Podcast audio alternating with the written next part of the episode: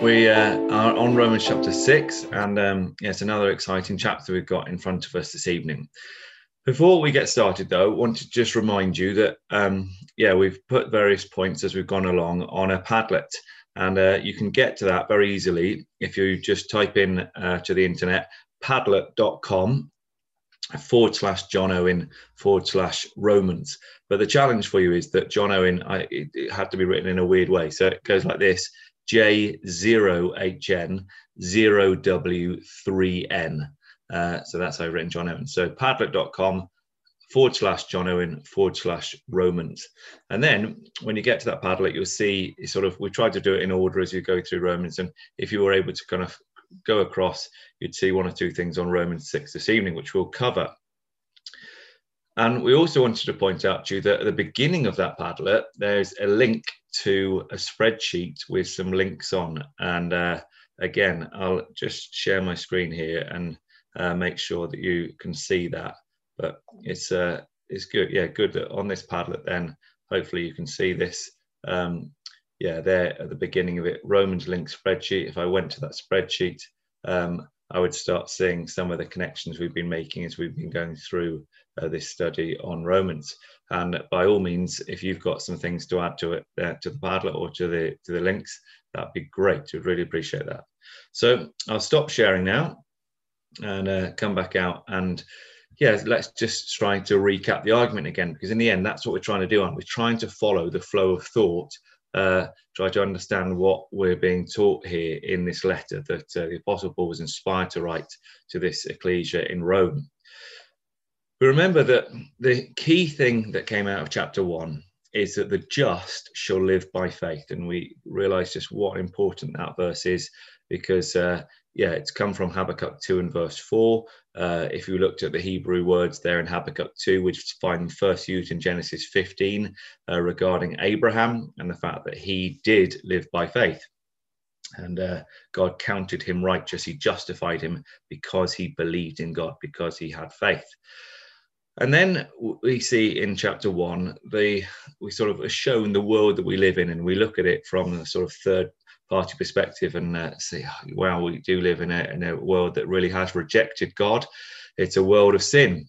But in chapter two, the apostle starts by saying, you know, you've got to understand that you're part of the problem and you're made to sit up. Um, it's a bit like when David is confronted with uh, his sin, and we'll kind of look at that a little bit more in next week's class.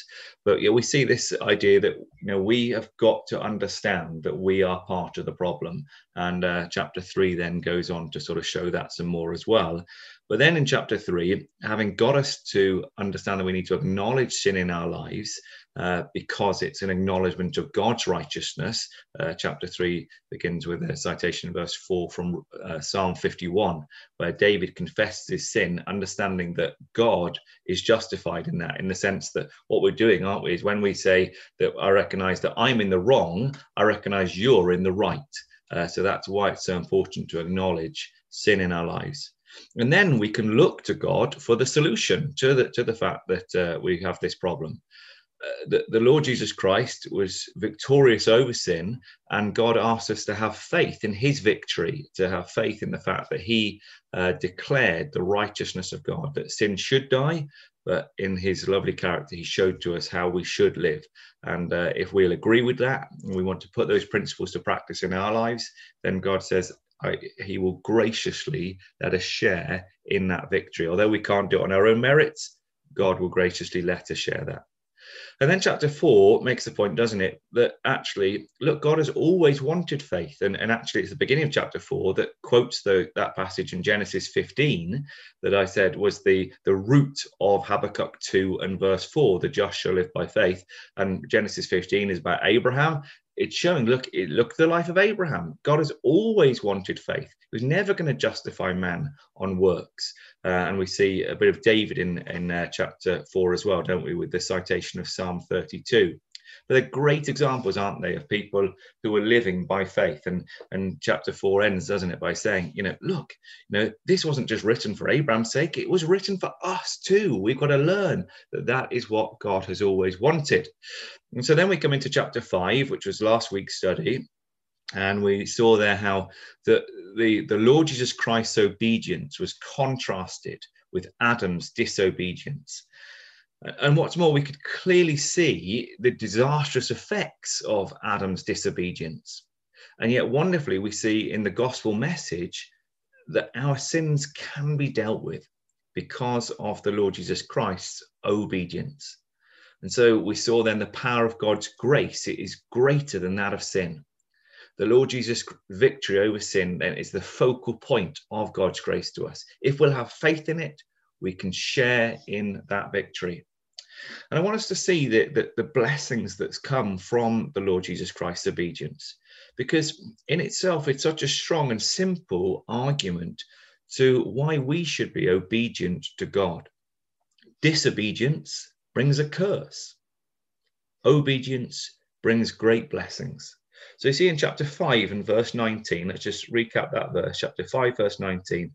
As by one man's disobedience, many were made sinners. You know, because of Adam's sin, we are in a right mess and we don't for a minute sort of look hoitily and say, oh, it's Adam's fault. We recognize that we are part of the problem. We are sinners. But then we see in verse 19, so by the obedience of one shall many be made righteous. Disobedience brought a curse, obedience brought a blessing. And so it's so clear then why he would write then in chapter 6 and verse 16 Know you not that to whom ye yield yourselves servants to obey, his servants ye are to whom ye obey, whether of sin unto death or of obedience unto righteousness. But God be thanked that ye were the servants of sin, but ye have obeyed from the heart that form of doctrine which was delivered you, being then made free from sin, ye became the servants of righteousness. So the point that I'm making, we'll go back and have a look at chapter six, of course, from the beginning. But there in chapter five and verse 19, the obedience of one shall many be righteous. That the blessing that has come from the Lord Jesus Christ's obedience is surely, in the most simple uh sort of argument, a reason for us to choose to be obedient to God. And really, this is the key point of chapter six. Having understood the atonement, that through the obedience of the Lord Jesus Christ, the gospel is available for all men. And regardless of how big a problem we might see sin is in our lives, God's grace is sufficient for us. That has got to make a difference to our lives seeing the Lord Jesus Christ's obedience that we can be counted righteous surely gives us a desire to obey. Seeing the Lord Jesus Christ's victory, recognizing how much more good it's brought than Adam's sin, must make a difference to our lives. And so the principles of the Lord's sacrifice need to be outworked in our lives. That is the point of chapter six. The principles of the Lord's sacrifice need to be outworked in our lives. The point of chapter six. There's huge emphasis, isn't there, in the world in which we live, that we need to do this and do that, grab every opportunity for self. And understandably so from their perspective, because you could die today. But you see, for us, it's different. We've been made free from sin. We're not going to die. We've been given the gift of righteousness, imputed righteous. God is working in our lives now. So serve righteousness. Ensure your faith is the substance of your life. Don't worry about this or that, but seek first the kingdom of God and his righteousness. Make that our priority. Make our lives God centered. Don't focus our lives on sin. That's what the law did it makes us aware of sin all the time, doesn't it? That those who are living under the law just kept thinking about sin. Sin abounded. But we're not under the law, we're under grace. Therefore, sin is dealt with in our lives. Focus on righteousness, on God's right ways. Think about those things. And Paul, now in this chapter and into chapter seven, gives three examples of how we should leave Adam's side, as it were, and cleave to the Lord Jesus Christ. First, in chapter six, we get the parable of baptism. We have a new life in baptism. And so, if we're just sort of understanding the, the structure here from verses 1 to 11, we've got this idea of a new life in baptism. And that's followed by the parable of service. We have a new master in the Lord Jesus Christ, a new person to serve. So that's from chapter 12, uh, verse chapter 6, sorry, and verse 12 to verse 23. So we've got a new life and a new master. And then in chapter 7, verses 1 to 6, we realize we have a new husband in Christ. So can you see then, and hopefully you sort of uh, can pick this out by just picking up a, a key phrase here. In chapter 6 and verse 3, know ye not. Chapter 6 and verse 16, know ye not. Chapter 7 and verse 1, know you not, brethren. Uh, and really, there you can see then these three sections just each time. And that, that phrase uh, just means, have you never understood? Okay. Uh, and all three examples that the apostle gives. So, in those three things, I've colored that no, not, no, not, no, not. It's a sort of easy way to, to just sort of break up and understand his the three sections a new life, a new master, a new husband we have in the Lord Jesus Christ. And all three are going to help with the, the, the, sort of dealing of this wrong conclusion that you see in chapter 6 and verse 1. So, what shall we say then? Shall we continue in sin that grace may abound? And we know it's the wrong conclusion because he says immediately, by no means. You know, that, that's certainly not the case.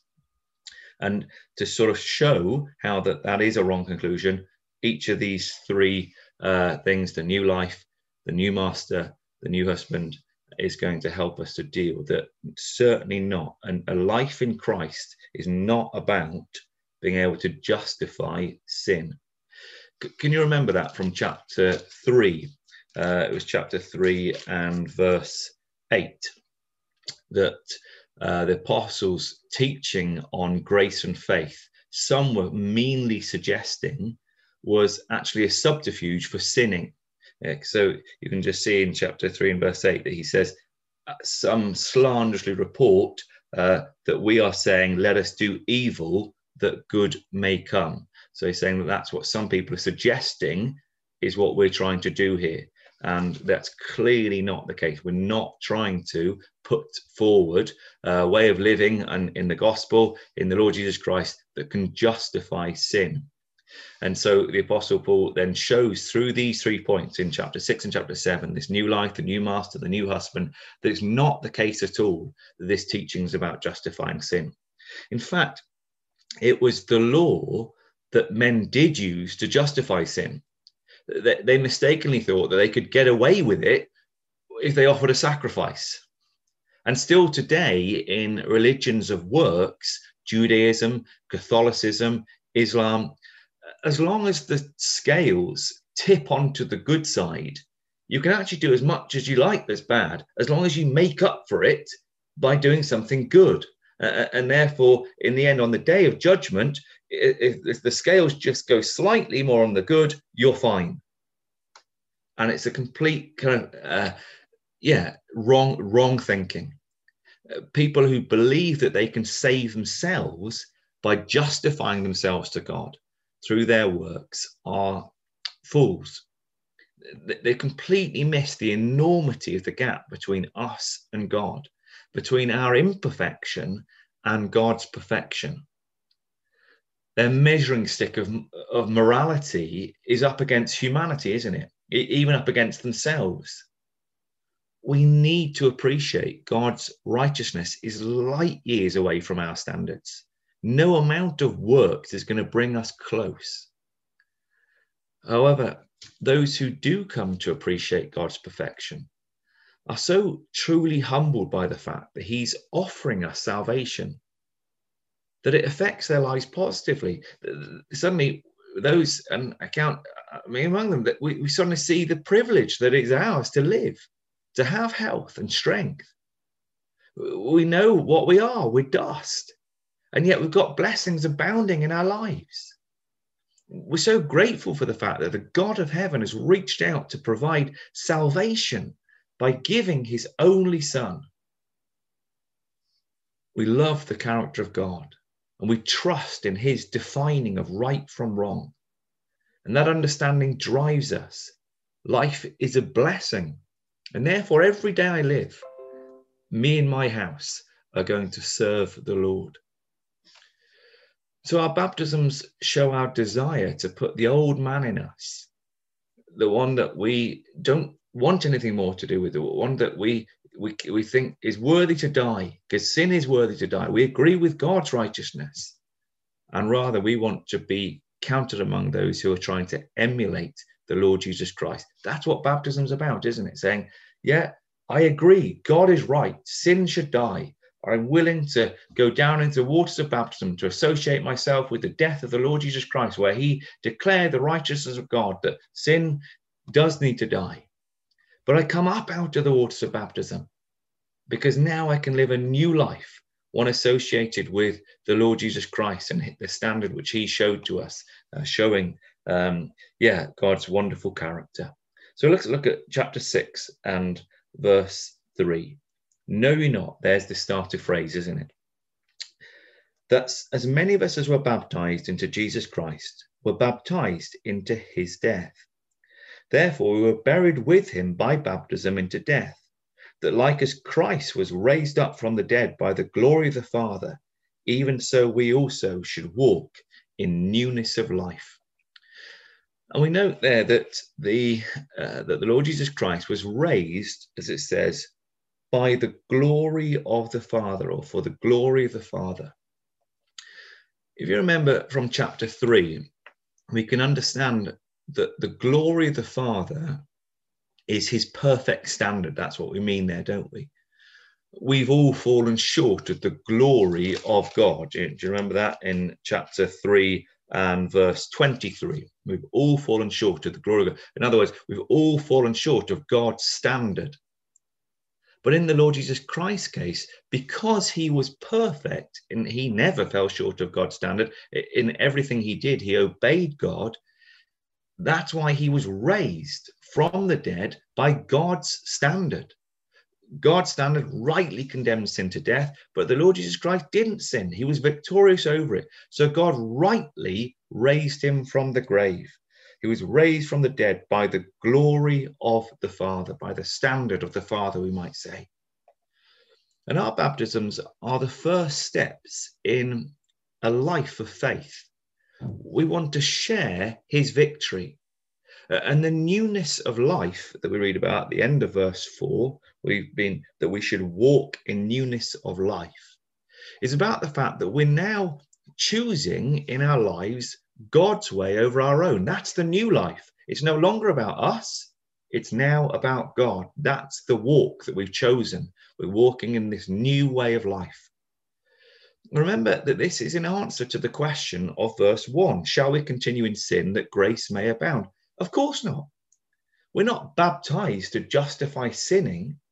The new life isn't about us. Verse 5 If we have been planted together in the likeness of his death, we shall be also in the likeness of his resurrection. Notice that it's about him.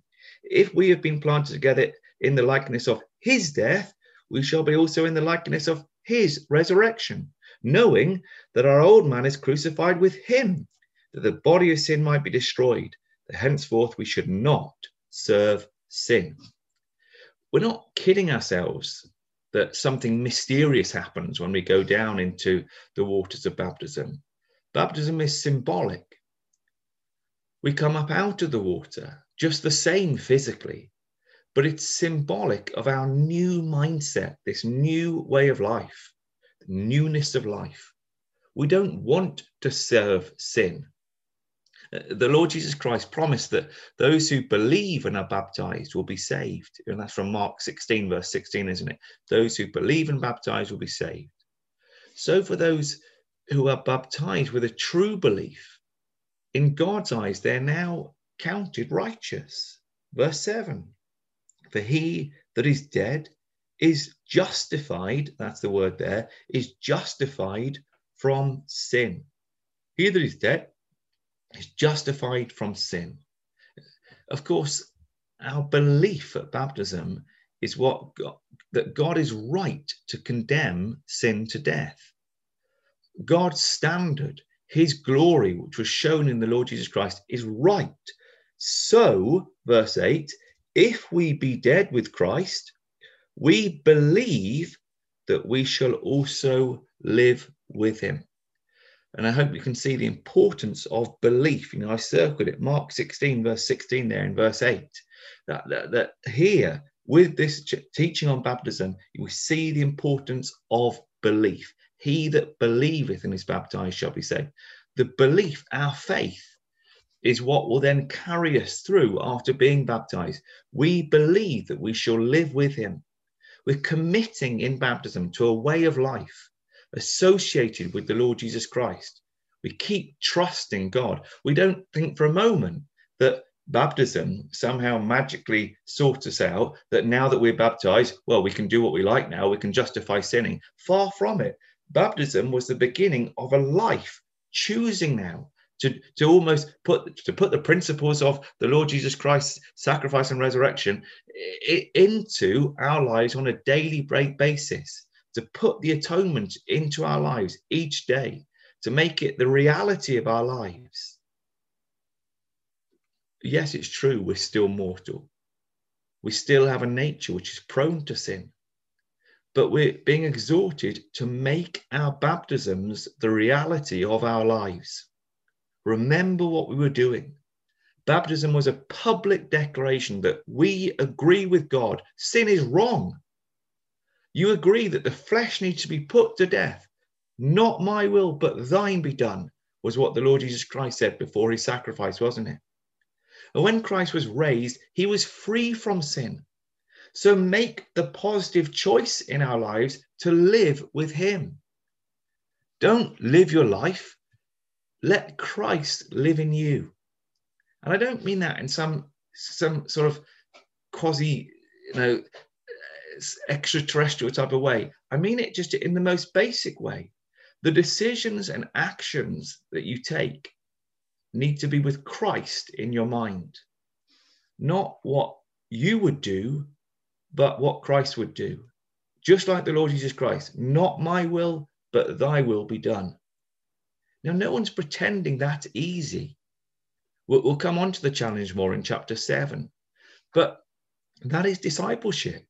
It's the narrow way. That, that's the choice we made when we said at baptism, this is what we want to do. This is the choices we're going to try to make in our life. And of course, we will fail. And everyone listening to this talk will be so aware of the fact that they probably failed today in many ways. Certainly I have. But the aim is to live Christ like lives. And so we have to see the decisions that we take as a choice of who we are serving. So the next little parable concentrates our minds on who is our master. Grace frees us from the constraints of the law. More importantly, it's freed us from a death sentence. The lives that we now live determine the choice that we're making. And I put that in the present tense because it is an ongoing choice. Uh, we always have free will. We have to choose what are we going to stand for? Who will we obey? Self and sin or God and his right ways? The Lord Jesus Christ obeyed God's ways. He declared his righteousness. And surely that's the exhortation for us to follow in his steps, to obey as he obeyed. And so that's why, and we've read this already, we get from chapter verse 12 down to uh, verse 17 this word obey coming up. Uh, five times i've got it. So uh, i went for the color yellow. I don't know what color you're going for but come on let's get this uh, this colored in this word obey here. See it there in verse 12 you should who are you going to obey uh, verse 16 to whom ye obey uh, servants to obey sorry servants you are to whom you obey or of obedience And then in verse 17, but you have obeyed from the heart that form of doctrine which was delivered unto you. So five times I get this word obey. Now, what I want to share with you here, I think, is really uh, interesting and, and worth, um, yeah, a couple of notes on that. The word obey in Hebrew is the word shema, and the word obey in Greek is the word uh, hupakoa. And both words have their root in the word to hear. Okay, so the word obey here, we're obviously reading in the Greek, this word hupakoa has its root in the word to hear. And if we went to the Hebrew and had a look at the Hebrew word for obey, we'd find it's the word shema. And that too, in fact, with that particular word, half the time it's translated as hear, half the time as obey. You know, um, the translators seem to have to choose which one to use. So we've got to think to ourselves in terms of this word obey. We're being asked, who will we listen to? Now remember, faith comes by listening. We know that from Romans 10 and verse 17. And the whole purpose of this letter is to bring about the obedience of faith. So just have a look at the beginning of the letter, um, chapter 1, uh, chapter 1 and verse 5. The apostle says, By whom, from the Lord Jesus Christ, we have received grace and apostleship for obedience of the faith among all nations chapter 1 and verse 5. Come with me to chapter 16, the final chapter.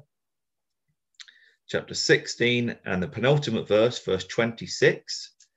Now is made manifest and by the scriptures of the prophets, according to the command of the everlasting God, made known to all nations for the obedience of faith.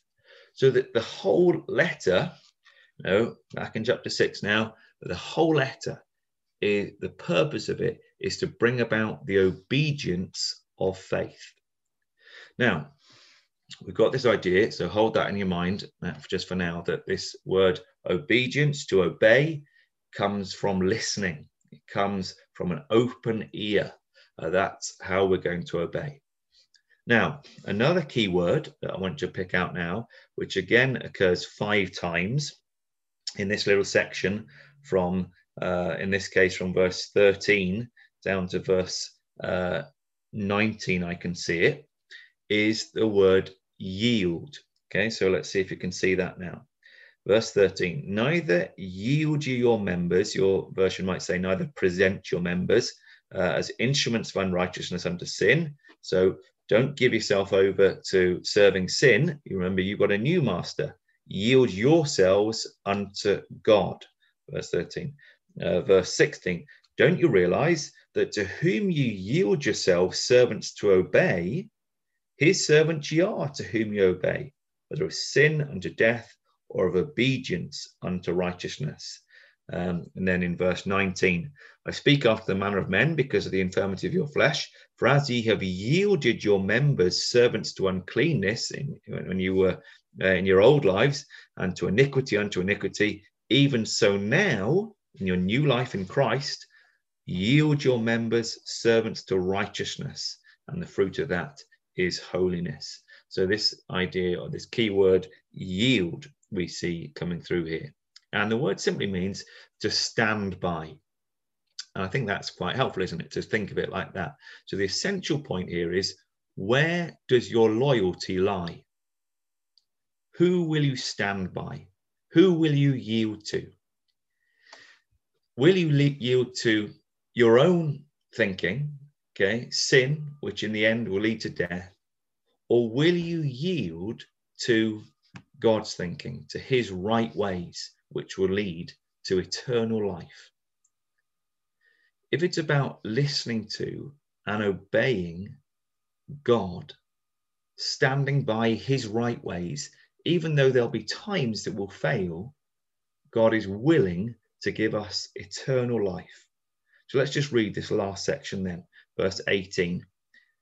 Being then made free from sin, ye became the servants of righteousness.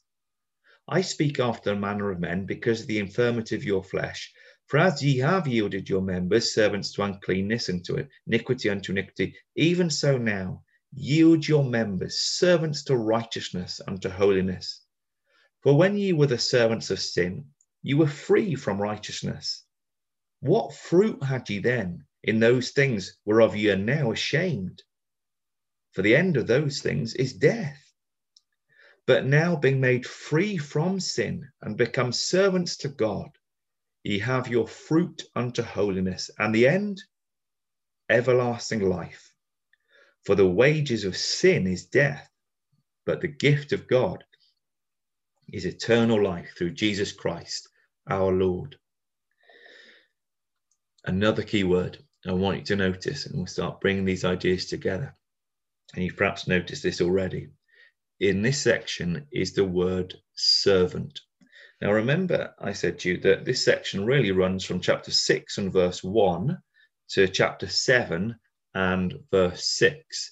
And uh, I would say that kind of pretty confidently in terms of just seeing those three parables in relation to the fact that you know we've got a new life in baptism, we've got a new master, we're going to serve uh, righteousness, the, the ways of God, God obviously, and we've got a new husband in the Lord Jesus Christ, so someone to, to uh, put all our affection on.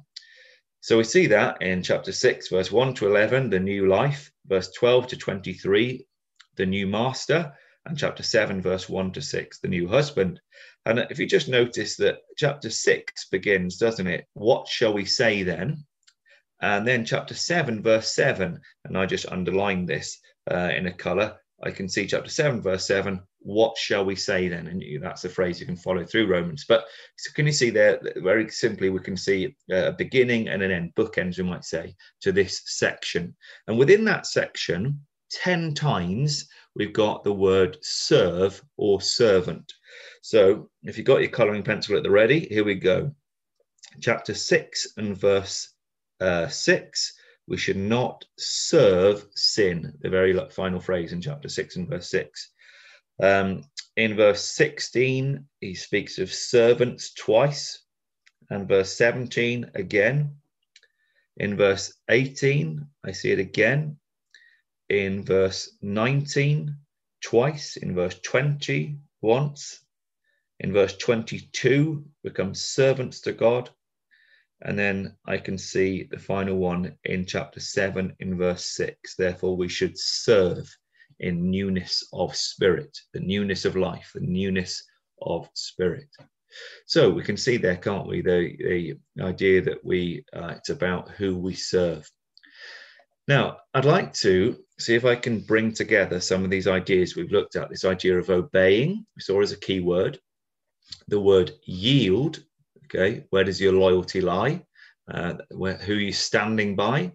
And the word obey. Sorry, I've got obey. I'm obey, yield, and servant. And I think that there is an Old Testament precedent here which we can look at to bring together these words. Just put a mark here because we're not going to be long out of Romans 6, but come with me to Deuteronomy chapter 15. See if I can, uh, yeah, show you what I think might be being alluded to here. Here in Deuteronomy 15, we have the law concerning the servant who wanted to remain a servant forever to their master. And what they had to do, if they said to the master, when the master says, you can go free now, which you know they had to do uh, at the end of each six years, they say, right, you've got a choice now. You can go for free, and I will happily give you some uh, things to, to make sure that you you're, you're set up in life. Um, but if the servant turned around and said, you know, I, I, love living here, I love working for you, you know, I want to stay. Please, will you uh, be my master uh, forever?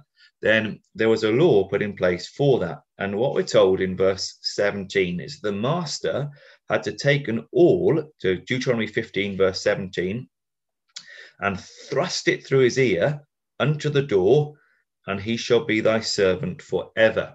So the servant, you know, would stand on the master's threshold of the, the door and uh, put his ear up against the, the doorpost, I guess, and the uh, master would basically pierce the servant's ear and make the choice to say, you know, there's the sign, you can serve me in this house uh, forever.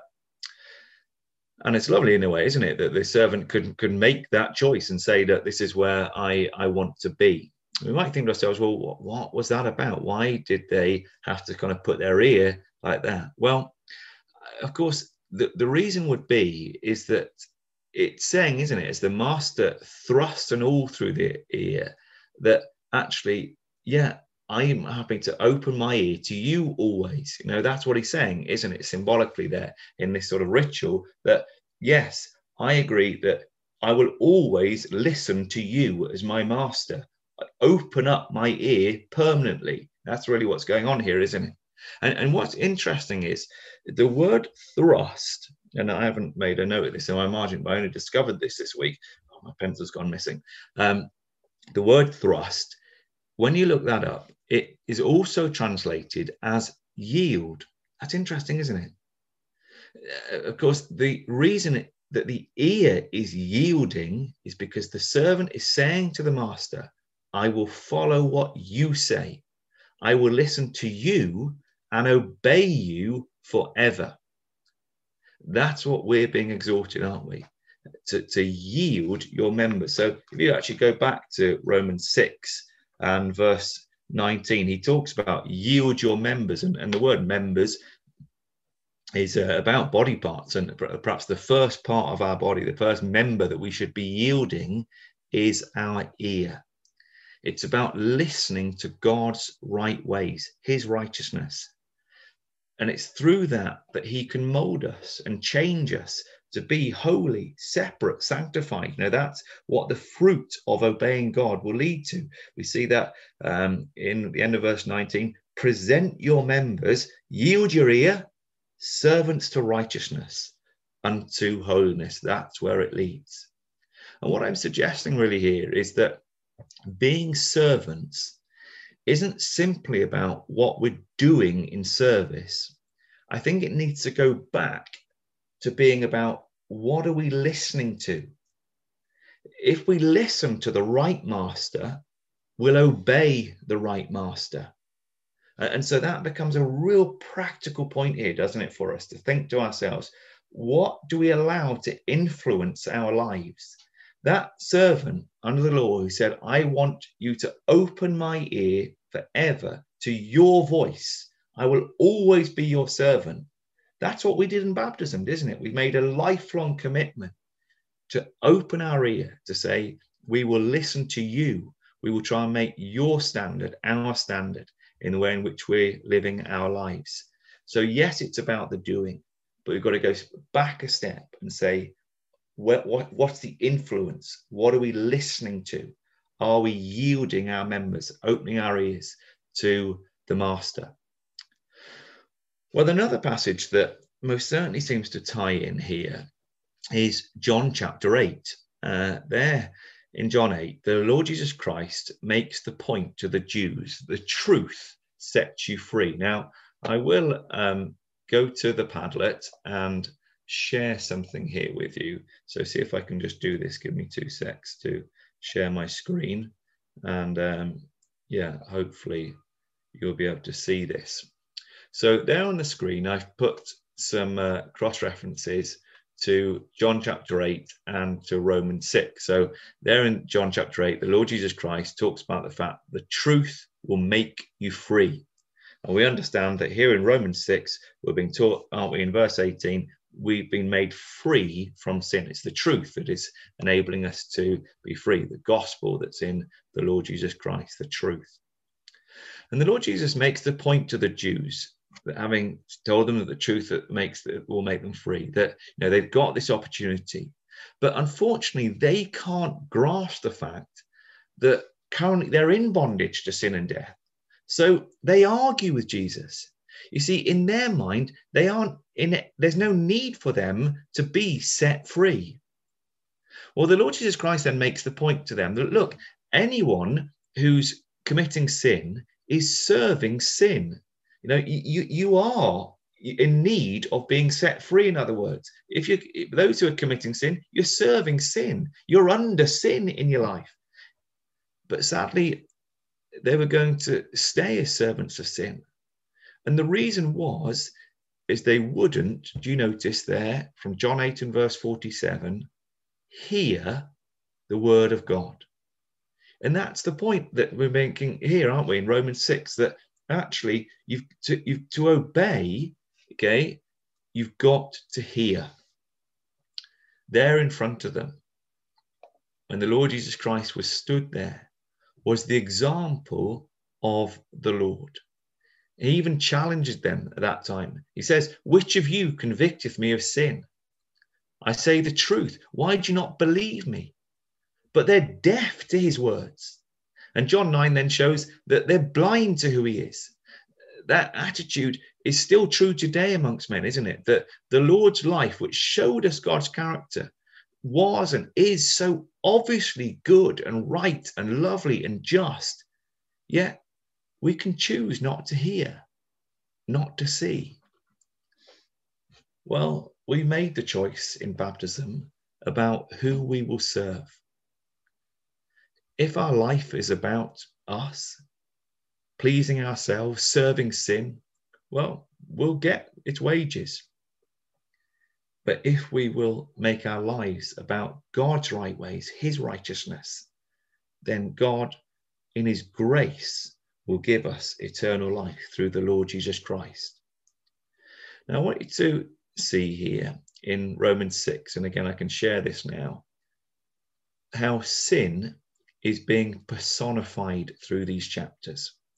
King sin, we sometimes uh, have it referred to, reigning over us, paying out death. But it's clear that there's a choice that's being set before us. God has given man, given each of us free will. The choice is there. Where does your loyalty lie? Who will you stand by? Who will you yield to? Who will you listen to and obey? And, and to help us see the choice, what we have just so clearly in Romans 6 and 7 are an abundance of contrasts. And it really, it's in chapter 5 as well, isn't it? This abundance of contrasts. And I'm going to show them to you in a moment. But before I do, just make sure that, uh, you know, that Padlet, remember, I've got the address for it at the top there. Um, and it's there that I'm showing you that PowerPoint slide. So you can just sort of be able to pick it up if you went into that Padlet. You'd see those references to sin being personified. And the point is to get us to understand look, you are under sin. And when you're sinning, you're, you're making that your servant. You, that's what you're choosing to do. And, and if, if, that's the choice that you choose to make, well, in the end, you'll get its wages. You know, sin like a master will pay you happily, but the wages is death. So make a choice to actually serve God's right ways.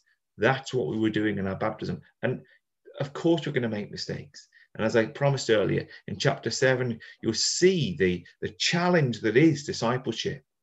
But we're certainly going to try to serve the Lord Jesus Christ. We're certainly not going to try to continue in sin that grace may abound. We're not having, we haven't been baptized to justify sinning, sinning in our lives. Rather, we want to um, serve God. So let me show you now the contrast to help us make realize that it's just a no-brainer. So can you see that now? I hope you can. That um, in Romans 5 to 7, you can see now just sort of put a list of positives and a list of negatives. And you just see how clear it is that what obedience brings, you know, the blessings or what disobedience brings the contrasts make it a no brainer in my mind as to where our service should lie. God's gift to us is to count us righteous based on the righteousness of the Lord Jesus Christ, based on his victory over sin. Adam's offense, his disobedience to God, brought sin and death into the world. They lorded over humanity. In our weakness, we all serve sin the fruit of which is uncleanness. We all deserve to be paid its wages. We're all condemned to death. But through the Lord Jesus Christ's obedience, he stuck to God's righteousness. God has graciously offered life to any who will choose his ways. The fruit of yielding to God is his righteousness, his holiness, will, will stand out separate from the world, and ultimately it will lead to eternal life. Remember that the Judaizers' issue that a life under God's grace would lead to people justifying sin. But here we're seeing in there in verse uh, the end of verse 19 or it's repeated again in verse 22 that actually a life of serving god trying to choose his right ways leads to holiness and do you remember how that under the law the high priest had holiness unto the lord written on his mitre there, there on his forehead it was wasn't it holiness unto the lord but it couldn't change the character having holiness to the Lord written on the high priest's forehead. But the sacrifice of the Lord Jesus Christ, the grace of God, when understood and believed, affects our conscience. Surely it does. And that chapter six is saying, make your baptism the reality of your life get the principles of what has been done for us, and that will make a difference. We'll choose to obey God's right ways. Yes, whilst we're mortal, we'll still keep battling, that's for sure. But I hope that we've got the argument. The just shall live by faith. There's no other way. We're part of a, a corrupt world we're personally part of the problem. We're all sinners. The wages of sin is rightly and thankfully death. But the God who made us is uncompromising. He's perfect. Yet part of his character is mercy. It is who he is. It's not just that he shows mercy as if he's looked at someone and thought, well, that, that's a nice characteristic. I'll be merciful today. He is full of it, it's integral to him. And in his mercy, God has reached out to us. He's associated with the problem of sin by giving his only begotten Son. And there, the Lord Jesus Christ showed to us God's right ways. Each day, he mortified the things of the flesh and chose to please his Father. And as a result, at the point of his death, it could be said he's beaten sin. And God, in accordance with his own justice, then raised him from, death, from the dead to eternal life.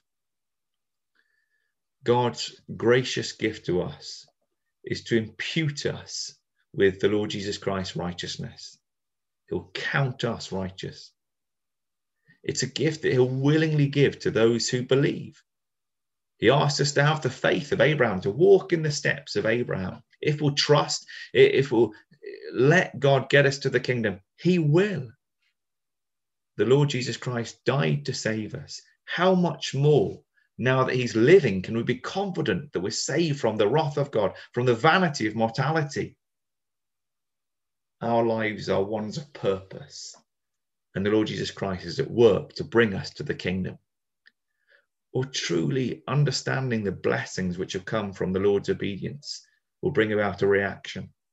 If we truly believe it, we'll want to emulate it and therefore, our baptisms need to become the reality of our lives.